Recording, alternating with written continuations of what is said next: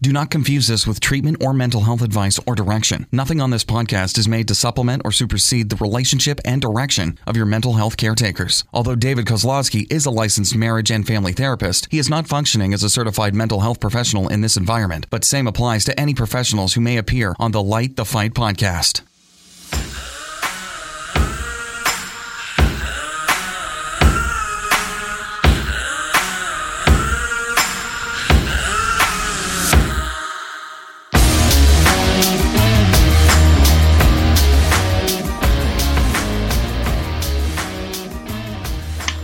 Hey there, everybody. Thank you for being here. This is the Light the Fight podcast. And as you know, because I'm introducing the podcast, that means that our beloved David is not with us tonight. Um, and so he trusted me. And um, I have actually invited somebody that I greatly admire and appreciate and have learned so much from um, a fellow podcaster and um, actually, I feel like this is a little bit of a return favor, if I'm being honest, um, because myself and Eric, which is only like Eric's very only second podcast appearance, um, we joined in um, with Richard Ostler on his podcast, which is called Listen, Learn, and Love. And I'm thrilled, you guys, tonight to introduce to you and bring to you to light the fight, um, Richard Ostler. Thank you so much for being with us. Thank you, Heidi. It's great to be here, and thanks for all the great work you're doing. You're one of my heroes, and I know I speak for many of your listeners that feel the same way. You're well, uh, and talking about important subjects. So thank you for the work you and David and Brandon, your producer, are doing. Oh, thank you. And you know, I have been we've been doing this podcast for about you know, coming up on, I guess, two and a half years, how long have you been doing your podcast?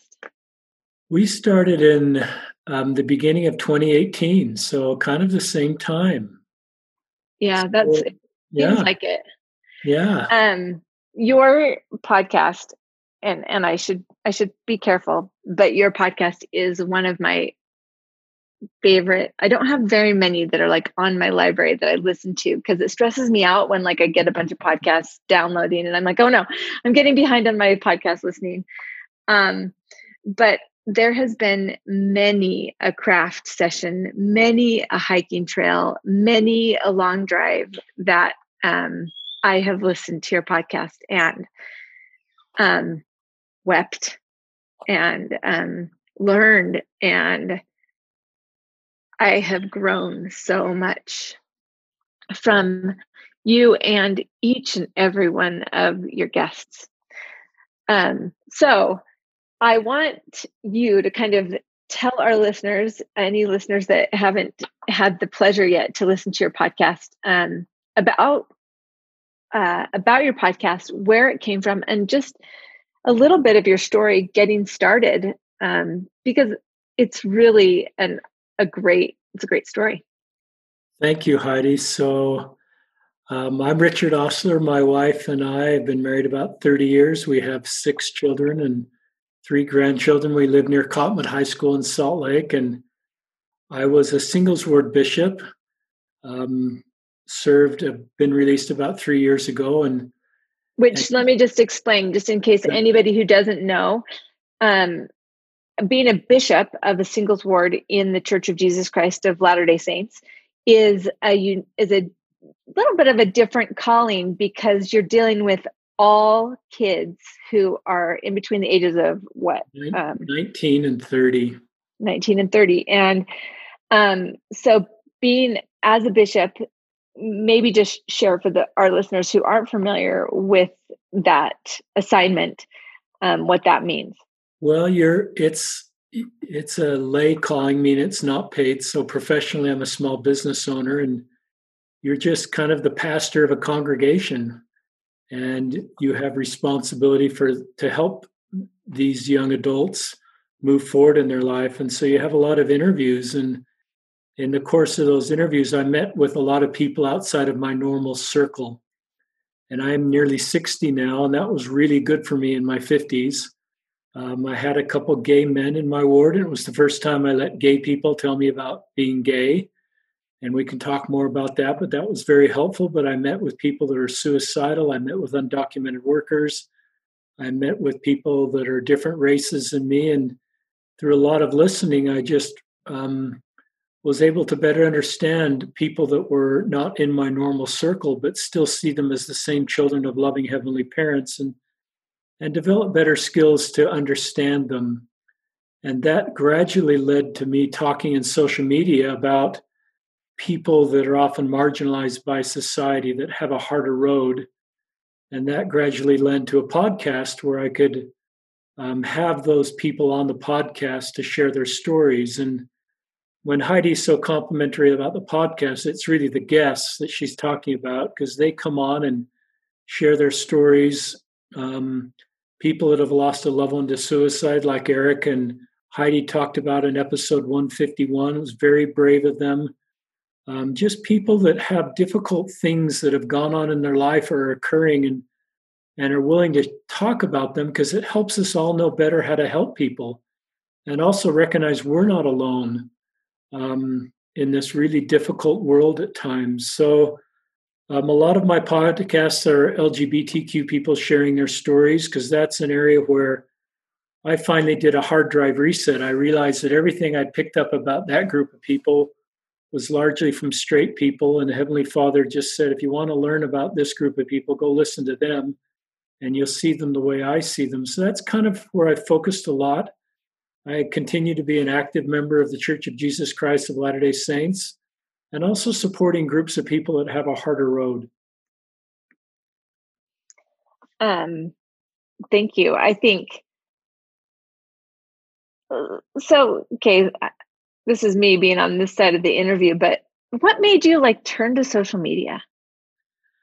Well, I mean, were you like on Twitter all the time? Were you was that like a thing for you? I'm really old for social media. Um, well, I mean, you're not really old, but you're well, certainly really not that normal dynamic. well, my wife was the PTA president at our local high school, and she had done it for a year. And she was walking around the house saying, "I can't get anybody to PTA president next year at our high school, Cottonwood High School in Salt Lake." And I'm a small business owner with flexible schedule, and I finally asked her what the requirements are to be a PTA president, and she kind of looked at me like, "Why are you asking this?" And I said, "Will you help me if I'm the PTA president?" So I was the PTA president at our high school, and you were. I was, and my wife like helped me. So she was kind of like my wingman and told me what to do. And I, I didn't know that. That's so great. The, but I had a high school son in the same school, and he was on Twitter, so I got on Twitter just to interact with the high school kids. Okay. And they, I named myself Papa Ostler on Twitter because I wanted the high school students to know I was an adult as they interacted. Right. And that's how it kind of gradually started. Then when I was a singles ward bishop, I just Facebook requested everybody in our ward to be my Facebook friend. It was just a way to interact with them. I sent okay. DMs. A lot of them we didn't have their cell phone numbers. They didn't go to our congregation, and I'd send them DMs on Instagram, Facebook, and Twitter. And gradually, they talked to me. Um, they wouldn't always be comfortable coming to my office and meeting with me, especially those that were not attending church. But they gradually just felt comfortable with me interacting on social media through DMs. So it's just kind of a way I connected with a group of people that I wouldn't normally be able to connect with. And so I think Heavenly Father kind of pulled me in social media to help me bring voice to other people that have a harder road.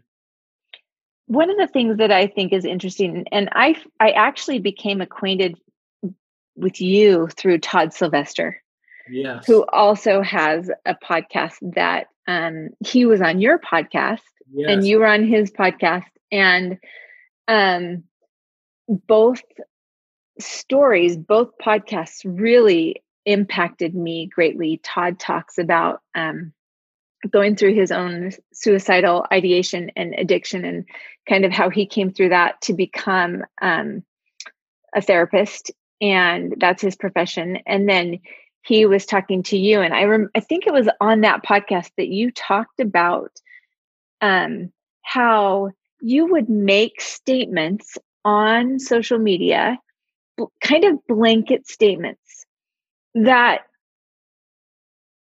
help to proclaim you as a safe person.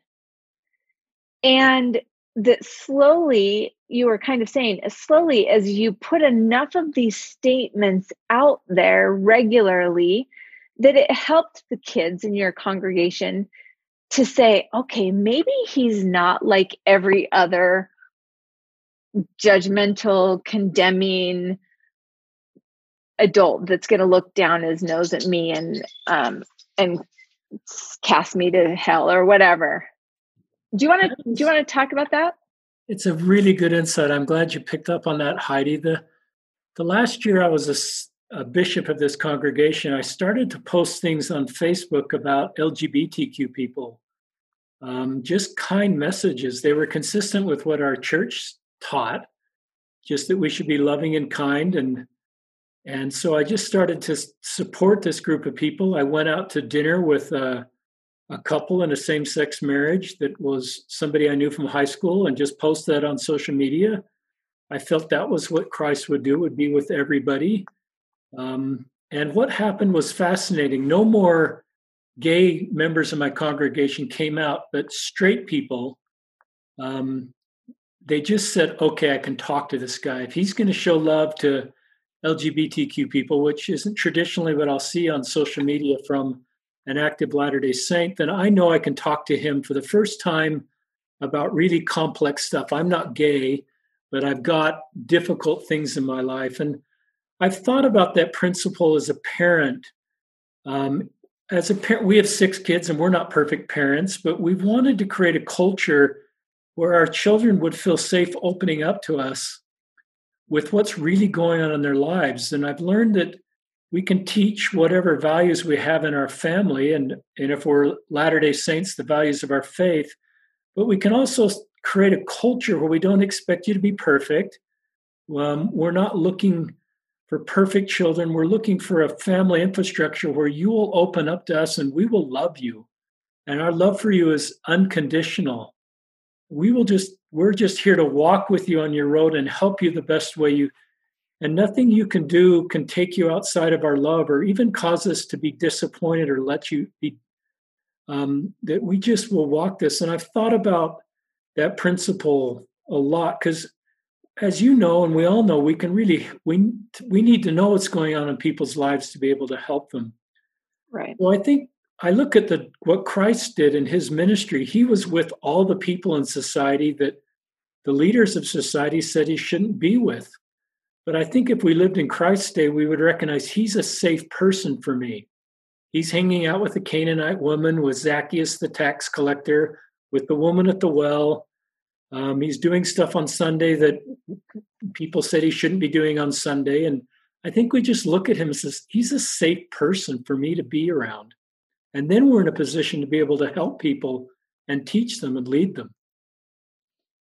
You know, one of the things that David teaches and and I say David because it's still really a hard concept for me and and it was especially a hard concept for me when um I first when Corey and I first met Cor- David and started having um therapy sessions with David and he said you know you can't pepper your kids with a million questions and you need to make statements and that will open up a dialogue. Interesting. And you know that's something that david talks about all the time. And and i like for the life of me i would be like david i do not understand how to start a conversation by making a statement. Interesting it's honest heidi. And i could not figure it out. And I remember when, and the reason why I, I guess I made this observation about you and your statements on Twitter was because when you told that story, when you talked about the fact that you were making these consistent statements, and I even remember you said that, I continued to make consistent statements that let people know what kind of person I was. And it finally clicked for me like I realized the statements aren't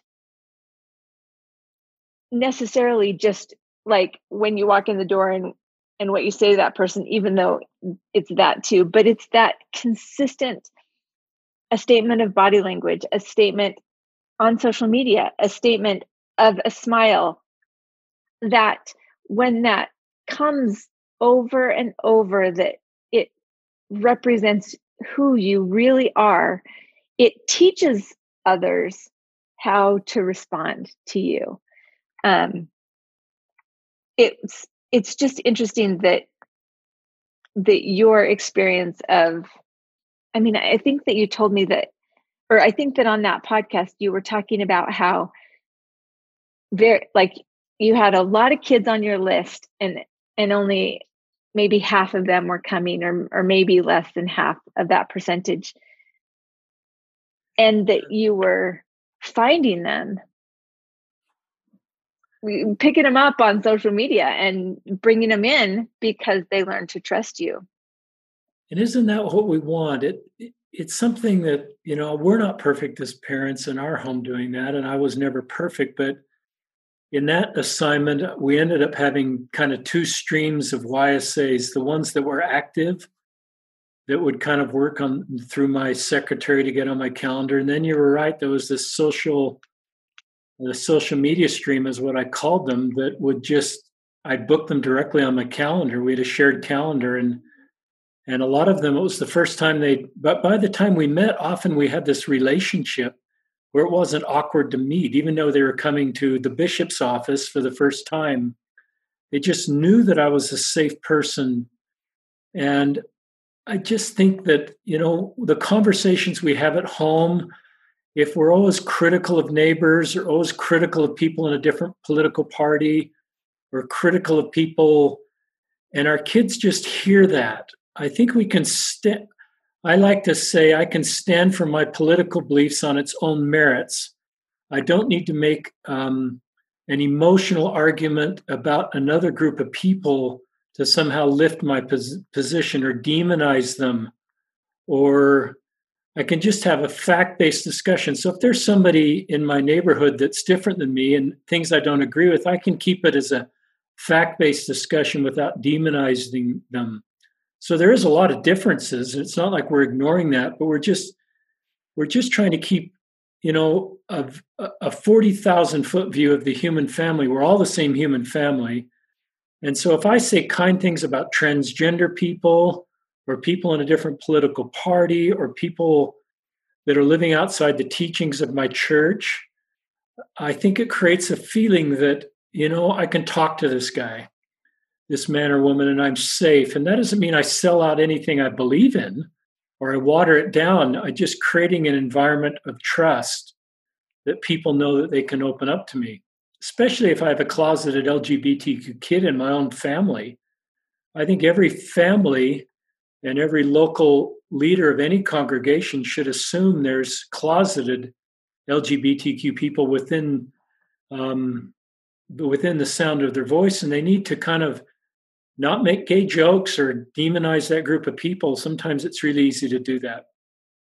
Absolutely, and I mean, I, I, have actually shared on on this podcast um, when I had an opportunity to go to Encircle, um, which is a support house, a support organization for LGBT youth here in Salt Lake City. And I met with parents. And I said to them, I sat down, the first thing I said is, you know, I don't have an LGBT kid. I was there kind of talk about suicide awareness and and suicide, and they're like, that you know of. and and I was like, okay. And they all really took an opportunity to teach me about the fact that you don't know you don't know and it's really um it was helpful it made me a lot more sensitive and compassionate just to think about that like you just don't know what people and and, and that extends to other things that people may be going through that we may be joking about or haphazardly talking about insensitively you know to to try to be careful there i love you went to encircle and I love you're willing to step into a space that may have been uncomfortable for you. We grow sometimes we're in uncomfortable spaces. When I feel something that's uncomfortable, I lean into that a little bit just to feel like, is this new learning that'll be helpful for to me, or is this not? Sometimes I think we quickly dismiss that feeling as Satan or the spirit telling me to leave. And I've learned to try to be just sit with that for a little bit. And is this something that I'm I when I'm undoing a piece of learning, an opinion I've learned that I need to unlearn, and I've had to do a lot of that as I've met with LGBTQ people, that to me causes a little bit of pain or a little bit of dissonance. And I've learned to sit with that a little bit and think, is this helping me unprogram something? So I think it's great you went to Encircle. And I want to share a story that maybe created a framework for me. When I was growing up, my oldest brother, um, dad was a stake president, which is a leader over several congregations, and and his oldest son was not going on a mission. Is and he was processing the mission papers for all his his son's friends, and so I just remember this was really hard on my parents to have a son stepping away from the faith tradition that they love. And one Sunday afternoon, um, Dad came home from all of his meetings, and he loaded us into a station wagon and we all went to a small Christian church in downtown Salt Lake City.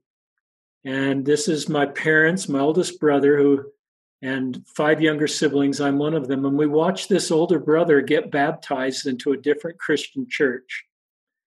And it was a fat, it was the best parenting moment of my parents' life because wow. it signaled to me as a 15 year old kid watching my brother get baptized in a different church that nothing I could do could take me outside of my parents' love. And they would be there for me. And they could have hid me from that experience. They could have said, well, you go join that other church. We're not going to be there. They could have just gone themselves, but they brought every kid. And they wow. maybe they were worried I'd join that Christian church one day, another Christian church. So I use as an example, yeah, my parents are really sad that my brother joined another church. Um, but it was it they taught a principle there that has been life changing for me. My brother's in his 60s, my dad's 90, my mom's 88. They are best friends. My brother's never come back to our faith, but the family circle is tight. And he's doing great things in his life. And to me, heavenly parents shine, are happy with my parents and what they've done to support their oldest, their oldest son and the lessons they've taught me. So that's just a wonderful family story. I love that story. And I have heard you tell that story. And I think that that kind of segues a little bit into something that I would love to hear you share about. Um, the listeners here at the Fight, I think what they come here for is thoughts about parenting.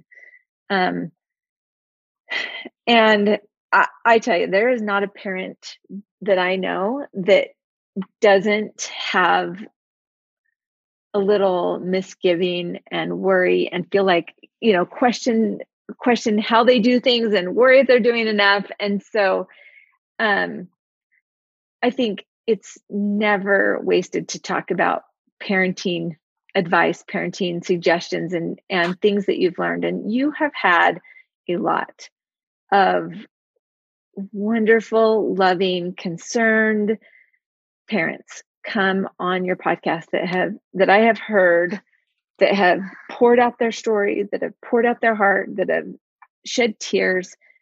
Um, and you just talking about that, keeping the family circle together. I think that at Light the Fight, that's what we want to do. We want to help people and we want to talk about solutions for really building the relationship of that family circle. Um, you know, what are some of the things that you've gleaned and and what are the suggestions or the lessons that you've learned from your listeners about how to really keep that family circle close even when things are not going as planned or how you'd hope for them to be? Well, I like to talk to any parents that feel like they have regret or they're not doing it as good or they have kids that have died by suicide, like your wonderful son Corey, or that are not following the path they hoped. I would think if your heavenly parents could talk to you, they would fill you with love and hope and tell you they didn't expect you to be perfect parents, um, but you're doing a good job. And even if you've lost somebody, however that's defined, I think they'd they'd take you to the forty thousand foot level of the plan of salvation, or the what I call um, just the eternal plan, and let you know that everything's okay, and to have hope that your very original best dreams for your family and for your children perhaps haven't changed, and to trust them that they're their children too, and that they're, in fact, they were their children before they are children. So I think they would do, if they could come on Heidi's podcast and talk to you parents, some of you with really broken hearts, I think they would lift you in ways that you would be shocked. And they would fill you with hope they would fill you with peace. They'd fill you with grace. They'd help you know that you are enough as a parent. And they would want not want you to look in that mirror and think, I should have done this different or I should have done that different. Or if only I were like so and so down the street, I would be my kids would have turned out like so and so down the street. So be, be really kind to yourself, parents. Um, and don't conclude right now that your the eternal plan for your children or your family has changed because of their choices now. Um, the next thing I'd probably communicate is um, I just believe so strongly that our heavenly parents love us, and nothing we can do can take us outside of their love. And I think as parents, we need to create that same culture for our kids. Um, I think there's so much pressure for kids, um, scholastically, sports, in our families that I just think it can become pretty difficult for them to feel like they measure up. And I think home needs to be a safe place where they just feel loved and they feel that that love is not conditional on anything. Um, because I believe that's the way heavenly parents see us. And to me, that doesn't make them less motivated, but it just helps them to be feel safe. And I, and I just I, you still grieve for them, you still pray for them, you still invite them. Um, that, I, that's a couple thoughts. The longer I served in my church assignment, the more listening I did, and the less prescribing I did. I I generally thought the best advice I gave was after I listened a lot and and somebody felt I they felt fully heard and fully understood. And then their heart was softer to listen to my advice and accept it. But often when they got to that point, I'd ask them what they think they ought to do. And often the very things they'd come up with were the suggestions that I'd make for them. But often then that was a better they'd be more sort of bought into that suggestion because it was their own suggestion versus something that I suggested to them. Um, and then I tried not to create a feeling that um, if they chose a path that I wasn't comfortable with, I would say, I'll walk with you on that path. Um, I will support you. What can I do to help you on that path? And the reason I did is I wanted to honor their choice, but I also wanted to create a feeling that if they felt later on that path was not right for them, that they wouldn't be, it would be easier for them to reach back out to me um, and sort of say that wasn't a good choice because they wouldn't be so, I wouldn't have created, you'll be back one day or I'll show you this is wrong. And then to stay face or to, it's harder for them to sort of undig their heels in if they recognize they've made a bad decision and, and sort of turn back to someone to say, I told you so, or create that sort of narrative. So I just think you want to create an environment. One example we did, it's a simple one when our kids were elementary school. We said, You will come home and we want you to tell us every word you hear. Some will be swear words, and you won't know they're swear words, but you'll never get in trouble for telling us a word, and we'll tell you if we'll rank them on a one to ten scale. The, if it's a, on the swear word scale list, and then you'll know, but you won't get in trouble.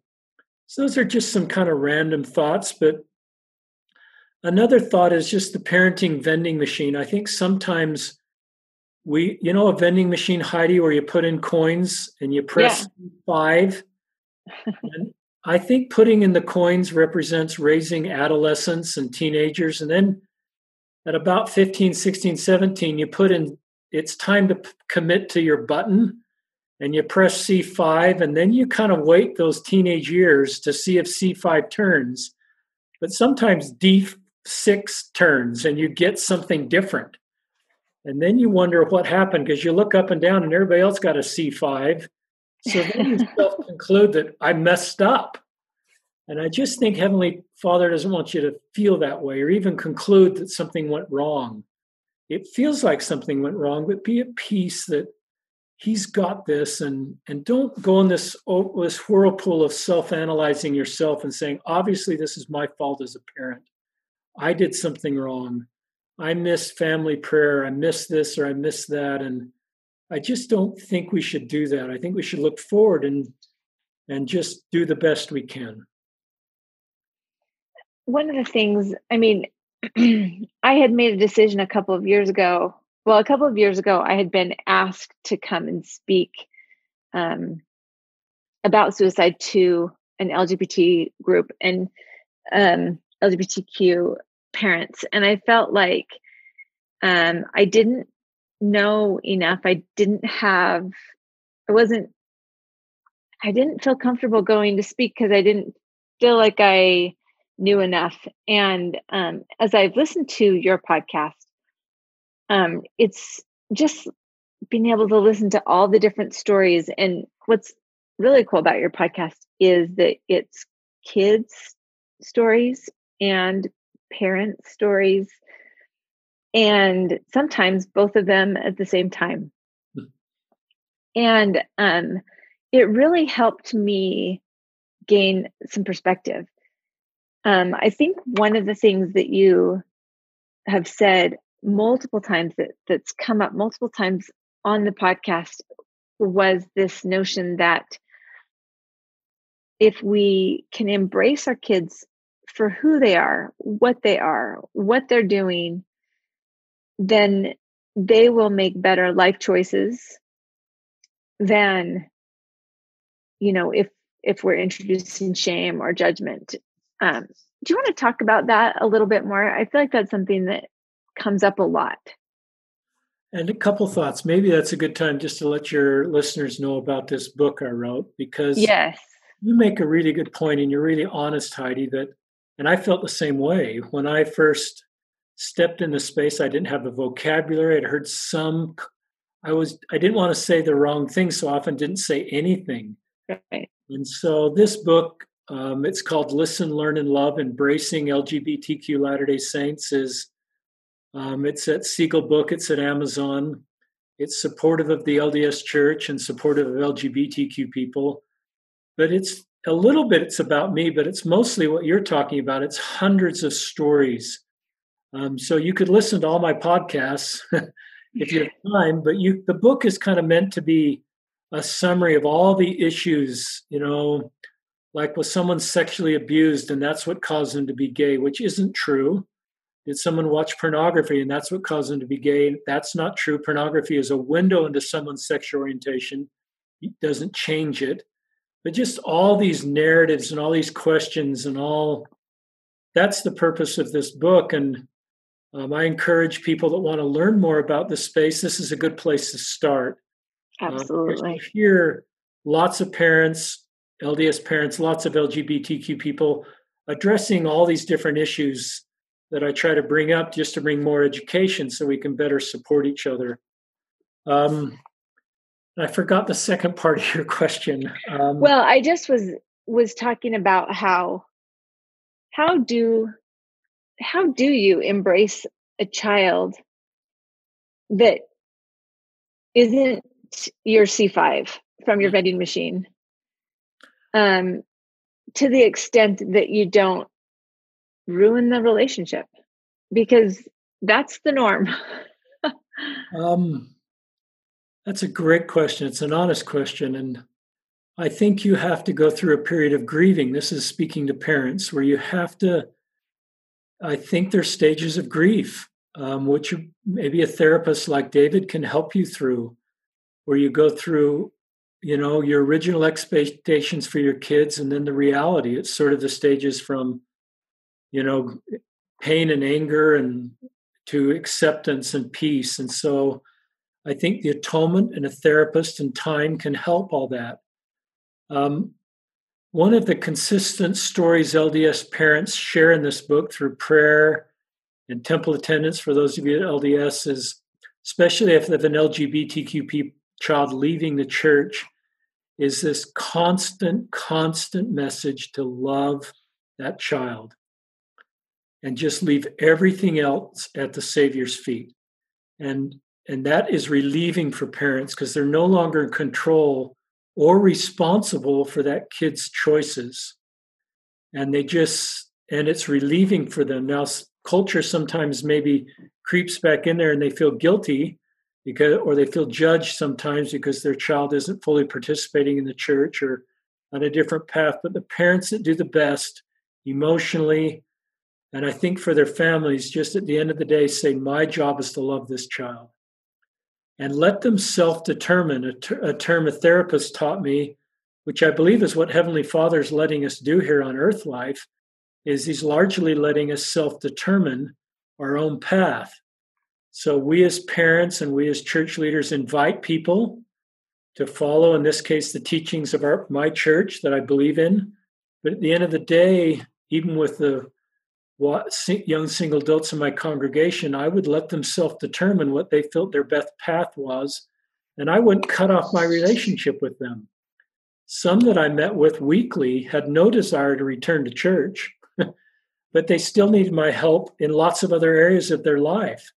And I just wanted to be with them in whatever they felt they needed my help in. And so maybe we do that as parents. If we've got a child that is not fully participating in a in an area that we would like them, but they're still, but maybe we find other ways to help them um, and be involved in their lives in ways that they want us to help them. And we define our relationship not by this part of their life that we wish were different, but all these other parts of their life where we have common ground and they want our help and we want to help them.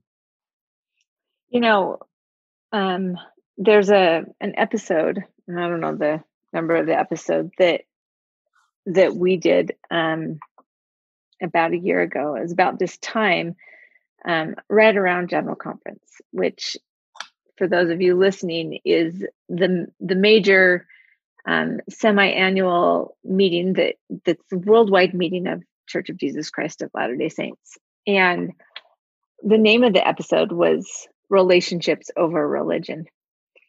Um, and it's it's a, a very very much listened to um, episode, I feel like it's one that every every person, no matter what their religion is or what um, their belief system is, it's very hurtful when your children step away from your belief. And and in your space, um, talking about LGBTQ um, kids and in a family and um, the religion question is is goes right up there to the very top um, in an LDS home, Latter Day Saint home, um, and so I really appreciate the things that you've shared.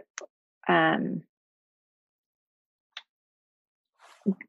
continuing on about what you've just said is putting that letting religion not be the first not be the first priority. Um, and I think that it just makes a, a big difference. And as we talk about that and as we're just open about it, um, that, okay, this doesn't have to be our first priority. What's more important is you. What's more important is what you feel and think. That just brings down so many walls for sure. It does, and it's just more sustainable. I like to, as a parent, tie my self worth into things that I can control and not tie it into things I can't control. And And as our kids age up, that that gradually shifts um, what I can control for my kids. And at the end of the day, when they're adults, there's a lot of their choices I can't control. So to tie my worth in as a parent or as a human being to the choices of other people, to me, creates a lot of emotional dissidence. So I think we just have to, as parents, say we can we can love. We can always love people and it's not a false dichotomy that to fully follow love and f- love God, we need to stop loving some people. I think we can just love all people, including our children, even if our children are choosing different paths. I think that keeps the family circle together and it keeps us, I think, in a better spot emotionally and spiritually. Um, and if you're LDS, you have this belief that you have heavenly parents that are ultimately the parents of these same children that want them that love them and want them to return to them. And then we can just kind of, I think, be at more peace. So I'm really with you on that. And um, I just think that brings us together. I one of the things I talk about sometimes is common enemy intimacy. It's a Dr. Brene Brown term. And sometimes culturally we we want an enemy to kind of focus on. So sometimes we'll sit in church or in our political party and instead of just talking about the beauty of our own faith or the facts of our own political party, we'll need to kind of find a bogeyman to kind of put this on or a villain. Um, it might be a different faith or a different political party or or LGBTQ people as a general group. And I find that that often just creates a lot of anxiety. I think we can just I think we can move to a higher law where we don't have we don't have to form community just because we hate the same group. We can just form community because we love the group we stand for. My beliefs in my church can stand on its own merits. My marriage can stand on its own marriage. I don't need to sort of take on another group of people to somehow lift up. And our younger people are really looking for that kind of narrative. They're not into the us versus them narrative as much. They just see everybody as the same human family. So some of those tone things I think can help too. Um, so you talked a little bit about your book, and actually, when you just held it up, it's the first time I actually saw it with my eyes. it's pretty thick. It is thick. It's because like, on on my Kindle, I can't tell like how you know you can't really tell like how thick pages. it is. that so tell me, tell the listeners, tell our listeners, um, I mean, if if three year ago, three years ago, four years ago, Richard Ostler was, you know, if someone told you you would be writing this book, is this something that you would have expected? No, and I'm not a. Uh, you know, my kids come to my wife for writing help. I did surround myself with a couple editors. The reason I'm in the space, maybe the same reason you're in this space, is um, there was a mother who posted about the suicide of her gay teenage son. Um, and so you've both lost teenage sons. I know your son wasn't gay, um, but her son was. And she just talked about he suffered immensely. He was a square peg trying to defend a round hole. And, and so that's the reason I kind of stepped in the space. I just felt an impression from Heavenly Father that there's a gap between our church and its ability to meet the needs of its LGBTQ members. So that's the reason I stepped in the space is to try to just bridge that gap. And um, but the book is, you know, it's meant to. the biggest goal of the book is just to, you know, cause less suicides of LGBTQ youth and to help us understand their road. But it's broader than that. Um, hopefully, it's not a very hard read because it's just a lot of stories um, about people. But the chapters are um, the chapters are false statements, a lot of false statements on why people are LGBTQ, false statements on what they should do. Um, chapter seven is my favorite chapter if you're a parent or a local church leader of any congregation. That was actually where I skipped to. Yeah, in, just in the beginning, do. I went straight to chapter seven. Yes. And that's a really good chapter. What we can do just to create a culture that's more loving and understanding um, chapter nine is in potential paths for gay and lesbian people that are Latter day Saint. Chapter 10 is when a family member leaves the church. What are principles that apply to keep us together? Um, so it's just a book to try to talk about complicated stuff, and all the proceeds are going to the young man who's the family who lost their son, Stockton Powers, to suicide, started a memorial scholarship. So all the book proceeds are going to his memorial scholarship. Um, everything I do is just uh, self funded. I'm not, I just think Heavenly Father has put me in a space where I can self fund stuff. And, and everything I'm trying to do is bring voice to people that have a harder road. So I encourage people to listen to the book. I have a presentation that I give sometimes in local churches, um, Zoom firesides. You can see my email there, richard at ostlergroup.com.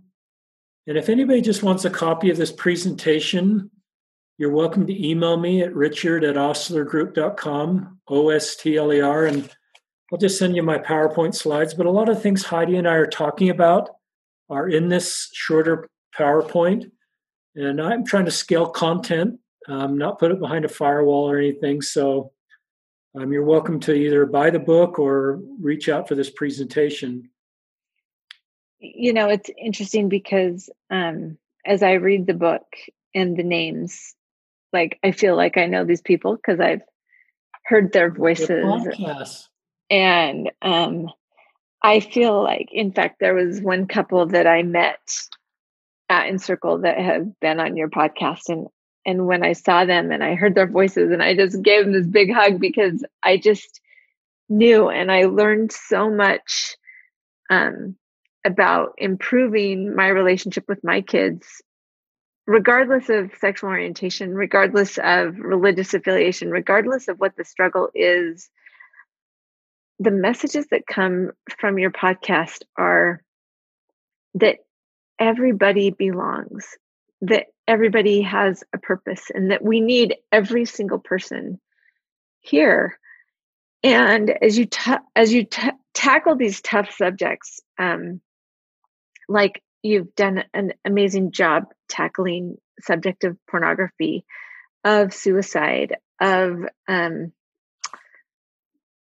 oh the word just scrupulosity which it has kind of a like a lot of people don't know about and it it's a it's a tender one for me as as my children have dealt with that um depression anxiety addiction all of these topics just as we listen to these stories, our hearts grow. Our hearts can't not grow because you go from hearing or thinking something about somebody to knowing something about them because you know them and their struggles and um it's just anybody listening who just wants your heart to grow.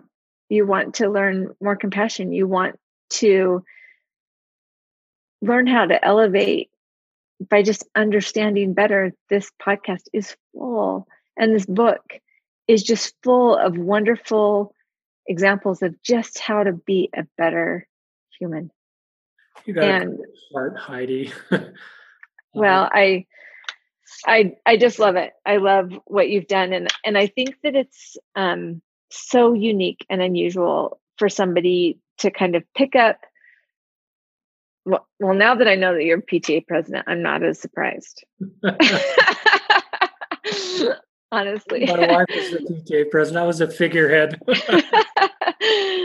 Um, i love that so much but i i truly thank you for your example because i have noticed the conversations increasing in um, in even in my circles, we're talking about LGBT youth more. We're uh, more open to them. We're not as afraid. Good. We're seeing them and welcoming them and recognizing that they do need allies. They they do need us, every single one of us. And um, you know, I this, yeah, go ahead. I'm just with you. I just I think there's so much culturally that creates shame. Shame is one of Satan's greatest tools to isolate us from parents, to isolate us from opening up to other people, to isolate us from God. We were never meant to be perfect. We've created a culture and sometimes our own families where it's toxic perfectionism. You've talked about this, where I, as a child, I have to be perfect, I have to get the best grades, I have to, because there's a culture around, and I think we need to create a different culture that it, we're not expected to be perfect. We're expected to make mistakes. I don't think, I think Satan's real, but I, he doesn't really win if we mess up. He wins if he can cause us to believe we're no longer loved.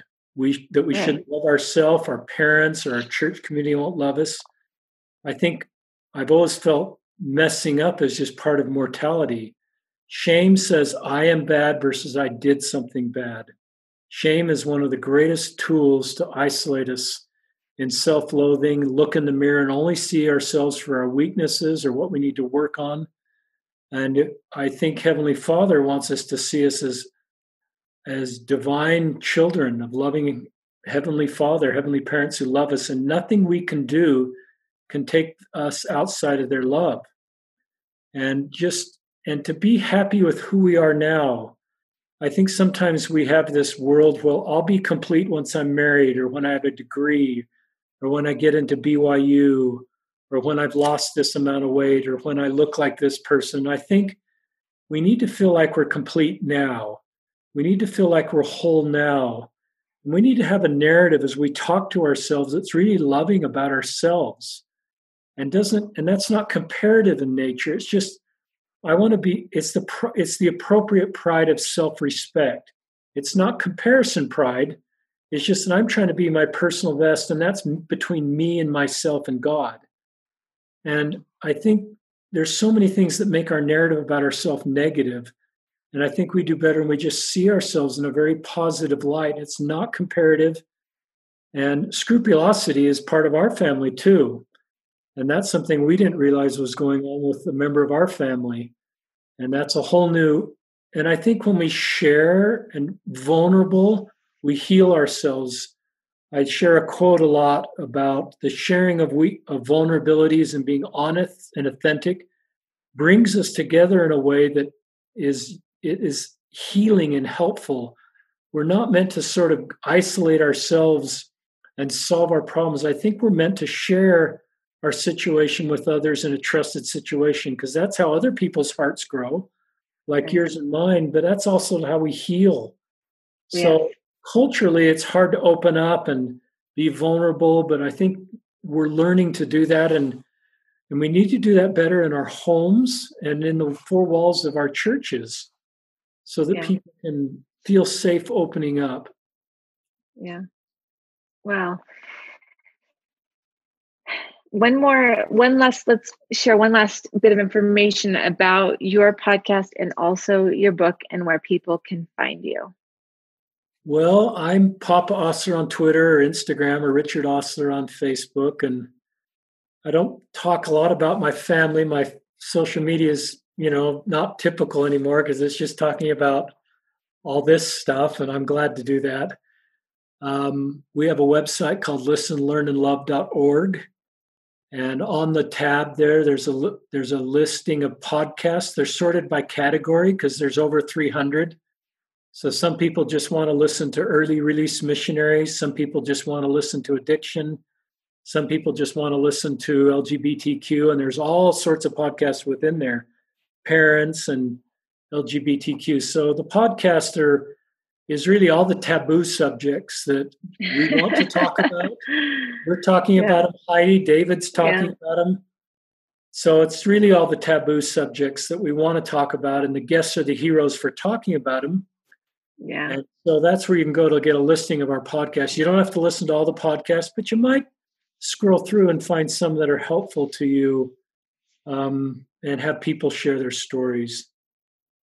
And the book I, is you can just search my name on Amazon, Richard Ostler, and I think you'll find the book on Amazon or it's in store at Seagull Book and probably other places. Well, I got to go pick myself up, up a hard copy um, so that I can dog ear it and um, remember it. I've just been reading it on my Kindle. So, um, again, I just I appreciate all that you're doing. Um, I love listening to your podcast. I love the way I feel when I listen to your podcast and your guests. And I have just gained so much strength. And so I I always, whenever I get done listening to a podcast, I always message um, the people that are on the podcast and just thank them because I'm just so grateful um, for the things that that people are teaching on your podcast. And I know it's not always easy to get on there and talk, um, but I think that it's always worth it, even if it's just for one person, even if it's just for me, for Heidi Swapp. I appreciate it. So, um, any last words? This is what you always say on your podcast. Any last words? Well, um, in the in the LDS Church, we have the, the magazine called the Ensign, and I in the October, I have an article in there, and it's just it's just some of the things we've talked about. If anybody wants to read my letter to young single adults, it's on page 68. Okay. Talking about the principles we're talking about that um, you're going to be okay and to have hope. And then I have an article on page um, 72 talking about pornography. It's not an article to avoid pornography. I think a lot of people know that, but a lot of wonderful people are working to solve pornography. And they're some of my heroes. And so on page 72 in the October Ensign, I talk about some of the things that I believe are helpful to solve that. But a couple of them are removing shame um, and recognizing that you're always a, a, beloved child of heavenly parents who love you and be kind to yourself. So, uh, just point your listeners to that. It might be helpful to some of your listeners. Um, and thanks for the great work you're doing, Heidi. You are one of my heroes. Eric, your husband, for coming on that podcast. That was that's episode 121. If any of your listeners want to go back and listen to Heidi and Eric um, talk about your wonderful son Corey, I think about Corey. I think about some of the things you said on that podcast that were some of the most healing and thoughtful and eternal perspective related things that you said. And you openly talking about Corey honors Corey. And it honor it helps all of us. Um, talking about suicide is a way to solve suicide, as you know. And so for you to talk about this, I think Corey's proud of you and Eric and your whole family. And and I'm so glad you shared what you shared on episode 121 because you have helped so many people and in an unspeakable tragedy that I don't know anything about, Heidi. I am not walking your road, and you would want no one to walk the road you're walking. That's true. And that's why you're doing this. But you are one of my heroes, and on behalf of all of your you. listeners, love you. Thank you. What you're doing and your whole family and David, you are saving lives and you're having needed conversations and you're using your wonderful platform and your wonderful heart to help people feel loved and supported. So thank you. And it's an honor to be on your podcast. I appreciate that. I think that having podcasts, having this ability to to reach through the interwebs all around the world and um and talk is what we need right now in the world and i'm just i'm thankful. So on behalf of light the fight of myself of my family um, and our listeners thank you um, papa Ostler for helping us to light the fight. Thank you